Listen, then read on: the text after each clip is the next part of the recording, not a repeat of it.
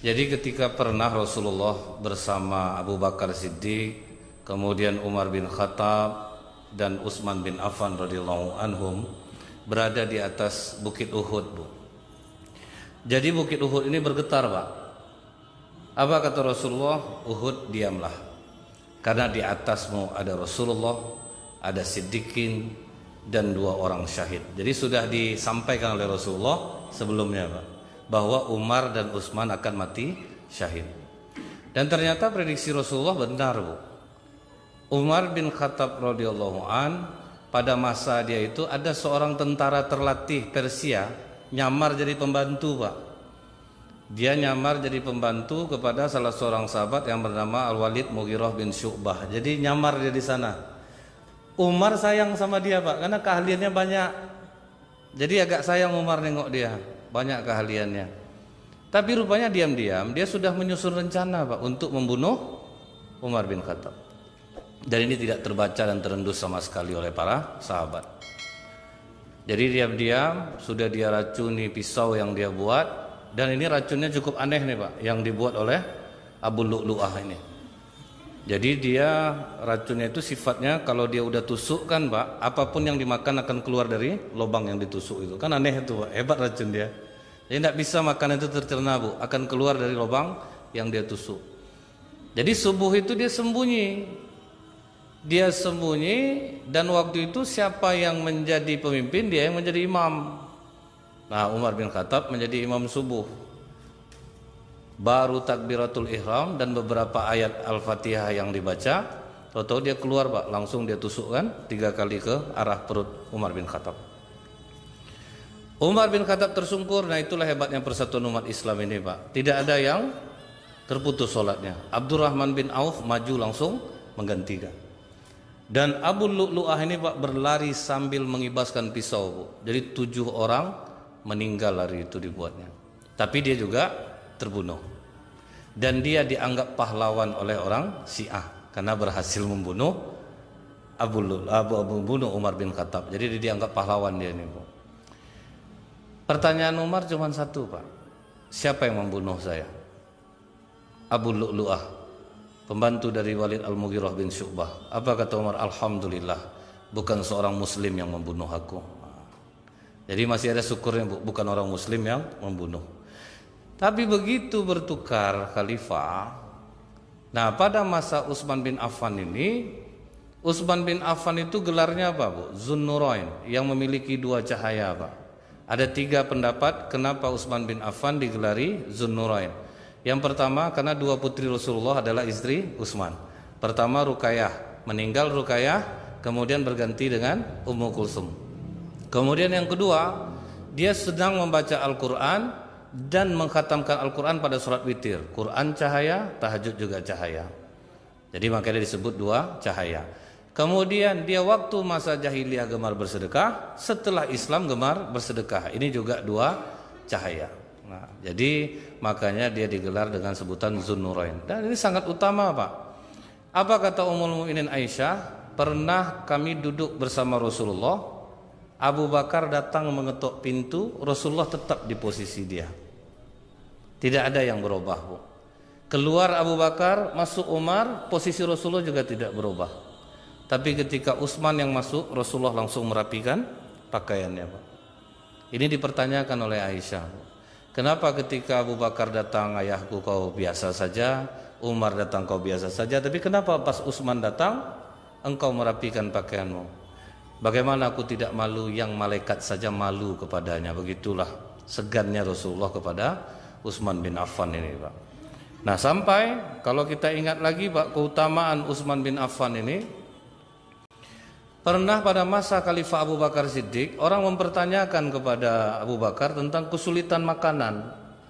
Maka Abu Bakar berkata mudah-mudahan sore ini sudah dapat solusi Lupa solusi itu apa? Utsman bin Affan datang dengan membawa dagangan yang banyak dari Syam untuk dijual di Madinah. Rupanya Pak, belum sampai ke Madinah, orang-orang saudagar-saudagar dari Madinah langsung menghambat langkah Utsman. Apa kata mereka? Utsman, jangan masuk dulu ke Madinah. biar kami beli semua dagangan kau ini dan kami akan bersedia memberikan keuntungan dua kali lipat. Nah di situ Utsman curiga pak. Kenapa kok mau mereka memberikan keuntungan? Dia mereka pun menjelaskan apa kata mereka? Sekarang orang sedang kesulitan bahan makanan Utsman. Jadi kami bisa menjualnya dengan harga lebih tinggi. Nah kemudian bu, apa kata Utsman? Ada ndak yang bisa ngasih untung lebih dua dari dua kali lipat? Ah, biarlah aku empat kali lipat. Yang lebih dari empat kali lipat. Mana ada lagi Utsman? Siapa lagi yang sanggup membeli barangmu dengan harga untung empat kali lipat? Ada. Allah yang akan menggantinya. Manja abil hasanati falahu asru amsaluha. Satu kebaikan dibalas Allah sepuluh kebaikan. Maka kata Utsman, seluruh dagangan yang kubawa ini akan kuberikan gratis dan cuma-cuma kepada masyarakat Madinah. Ah, itulah Pak. Dermawannya Utsman bin Affan itu. Pernah pada suatu kali di Madinah itu sumur yang berair cuma milik orang Yahudi, sumur Raumah. Rasulullah lelang Pak, karena orang Yahudi ini jualnya airnya Pak. Jadi umat Islam agak kesulitan membeli air itu. Jadi kata Rasulullah siapa yang membeli sumur Raumah akan kujanjikan satu batang pohon surga untuknya. Satu batang pohon yang dijanjikan Pak langsung Utsman. Berlakukah tawaran itu untuk kue Rasulullah? Kalau kita tuh Bu dapat rumah indah di surga, diam aja semua tuh Pak. Macam dah pernah lah ke surga dia ngomong-ngomongkan macam itu. Tapi kalau sahabat tidak Pak, ini peluang besar. Langsung Utsman maju, diajaknya Yahudi itu untuk berunding. Aku beli sumur kau ini 20 ribu dirham. Itu setara dengan apa bu? 1,8 miliar pak. Satu dirham 70 ribu. 1,8 M sumur tanah jelek. Jadi orang Yahudi ini cerdik dia pak. Berarti ini mantap sumur aku ini. Tidak bisa aku nak mau jual. Usman pedagang ulung pak. Itu 20 ribu dirham itu bukan untuk aku sepenuhnya. Selang-seling kita. Satu hari punya aku, satu hari punya kau. Ah kalau itu mau aku kata orang Yahudi itu. Pas giliran umat Utsman punya sumur, diumumkannya kepada masyarakat ambil air untuk dua hari. Karena besok sumur ini tidak lagi milik aku. Bekapang orang Yahudi itu jualan air tidak laku lagi pak, karena udah diambil stok untuk dua hari. Jadi makanya bu, betul kata Rasulullah tuh bu ya, sehebat apa pun kita ngamal hari ini, itu nilainya sama dengan tidurnya sahabatku kata Rasulullah. Nah jadi ini gambaran bagaimana Utsman bin Affan berinfak, bersedekah. Ngeri di atas rata-rata kemampuan orang biasa. Jadi sumur itu Bu akhirnya dijual oleh orang Yahudi itu dan dibeli ditambahkan lagi oleh Utsman bin Affan 20 ribu dirham lagi. Jadi 3,6 miliar sumur jelek dibeli Utsman untuk umat Islam. Nah kan ngeri kebaikannya nih Pak. Nah dinikahkan oleh Rasulullah dengan Ruqayyah. Wah jadi waktu dia dinikahkan oleh Rasulullah dengan Ruqayyah itu pak ikut hijrah ke Habsyi. Nah Rasulullah dapat kabar gembira dari pernikahan Ruqayyah dan Zainab eh, dan Ruqayyah dan Utsman lahir anak yang bernama Abdullah. Senang hati Rasulullah dapat cucu laki-laki, tapi umur 6 tahun meninggal dunia. Jadi tidaklah tidak besar anaknya hanya semua sampai umur 6 tahun. Nah, waktu kembali ke Mekah dan hijrah ke Madinah, pas perang Badar, Rukayah jatuh sakit. Nah, waktu itu Utsman bin Affan mau berangkat perang. Kata Rasulullah, "Jangan Utsman, jaga istrimu." Jadi, Utsman bin Affan tidak ikut perang Badar itu dikarenakan dia menjaga istrinya yaitu anak Rasulullah SAW. Nah, jadi waktu perang Badar ini berlangsung, setelah menang eh, Rasulullah itu bingung bu, apakah harus bahagia atau sedih? Di sisi lain kita menang, di sisi lain anaknya Rukayah meninggal dunia. Itu yang membuat Utsman bin Affan sangat bersedih bu. Rasulullah bertanya beberapa waktu kemudian, apa yang kau sedihkan Utsman? Karena aku tidak lagi menjadi ikatan, ada ikatan denganmu ya Rasulullah. Kata Rasulullah, aku masih punya anak Ummu Kulsum. Kau nikah sama dia. Nah, nikahlah sama Ummu Kulsum. Utsman banyak jasanya terhadap Islam. Tetapi akhirnya Pak, fitnah kembali terjadi. Nah, inilah bahayanya berita hoax ini Pak ya. Berita hoax itu dia sebentar tapi efeknya besar, Pak. Ini yang ngerinya gitu sekarang ini. Makanya di dalam surah Al-Hujarat ayat 6 itu Allah sudah ngasih rambu-rambu sebetulnya kepada kita, Pak. Ya ayyuhalladzina amanu in ja'akum fasikum binaba'in fatabayyanu an tusibu qauman bijahalah fatusbihu ala ma fa'altum nadimin. Wahai orang-orang beriman jika seorang yang fasik datang kepada membawa satu berita maka telitilah kebenarannya. Agar kamu tidak mencelakakan suatu kaum karena kecerobohan kamu. Dan akan membuat kamu menyesal. Nah ini yang hati-hati kita Bu. Di zaman Utsman kena nih Pak. Namanya Abdullah bin Sabah. Orang Yahudi masuk Islam. Dan melihatkan keislaman yang baik Pak dan orang sangat simpati kepadanya. Rupanya dia punya misi bu untuk menjatuhkan Utsman bin Affan. Digorengnya lah isu perang Badar itu. Utsman tidak ikut perang Badar tapi jadi ahli Badar. Utsman memberhentikan sahabat-sahabat senior diganti dengan yang muda-muda. Kemudian Utsman membagi-bagi onta sedekah isu ini digoreng. Dicoba di Mekah gagal. Dicoba di Madinah tambah gagal. Dicobanya ke Syam malah diburu orang. Dia pergi ke Mesir mulai dapat masa. Dia pergi ke Irak dia tambah dapat masa. Nah, datanglah Pak rombongan ini untuk mendemo Khalifah Utsman. Akibat berita hoax. Datang dia membawa berita hoax, tapi hebatnya Utsman bin Affan radhiyallahu an ditemuinya pendemo ini, Pak. Apa masalah kalian sama aku? Kau tidak ikut perang Badar, kenapa jadi ahli Badar dan mendapatkan ganimah? Kemudian kau memberhentikan sahabat yang senior, kau ganti yang muda-muda. Kau dan kau membagi-bagi onta sedekah. Nah, Utsman bin Affan bisa menjelaskan. Waktu perang Badar, anak Rasulullah istriku sedang sakit.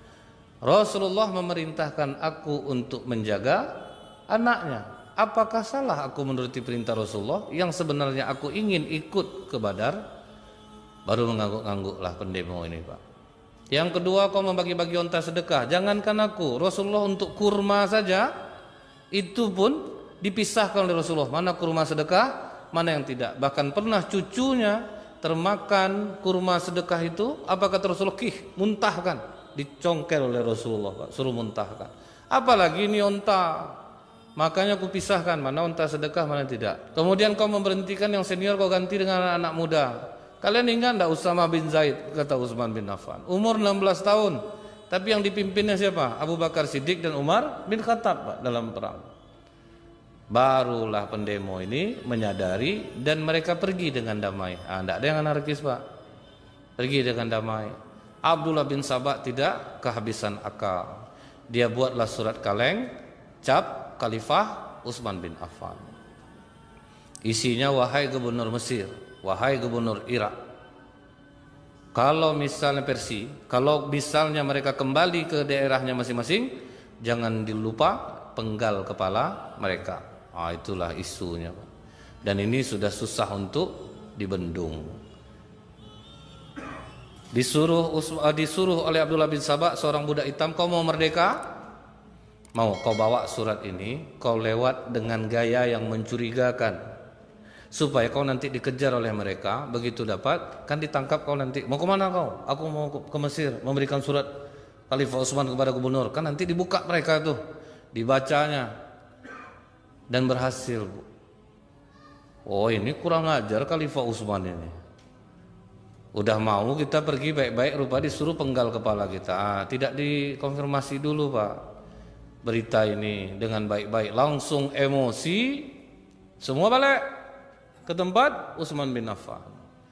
Begitu sampai apa kata Hurairah bagaimana? Kata Utsman bin Affan pulang semuanya.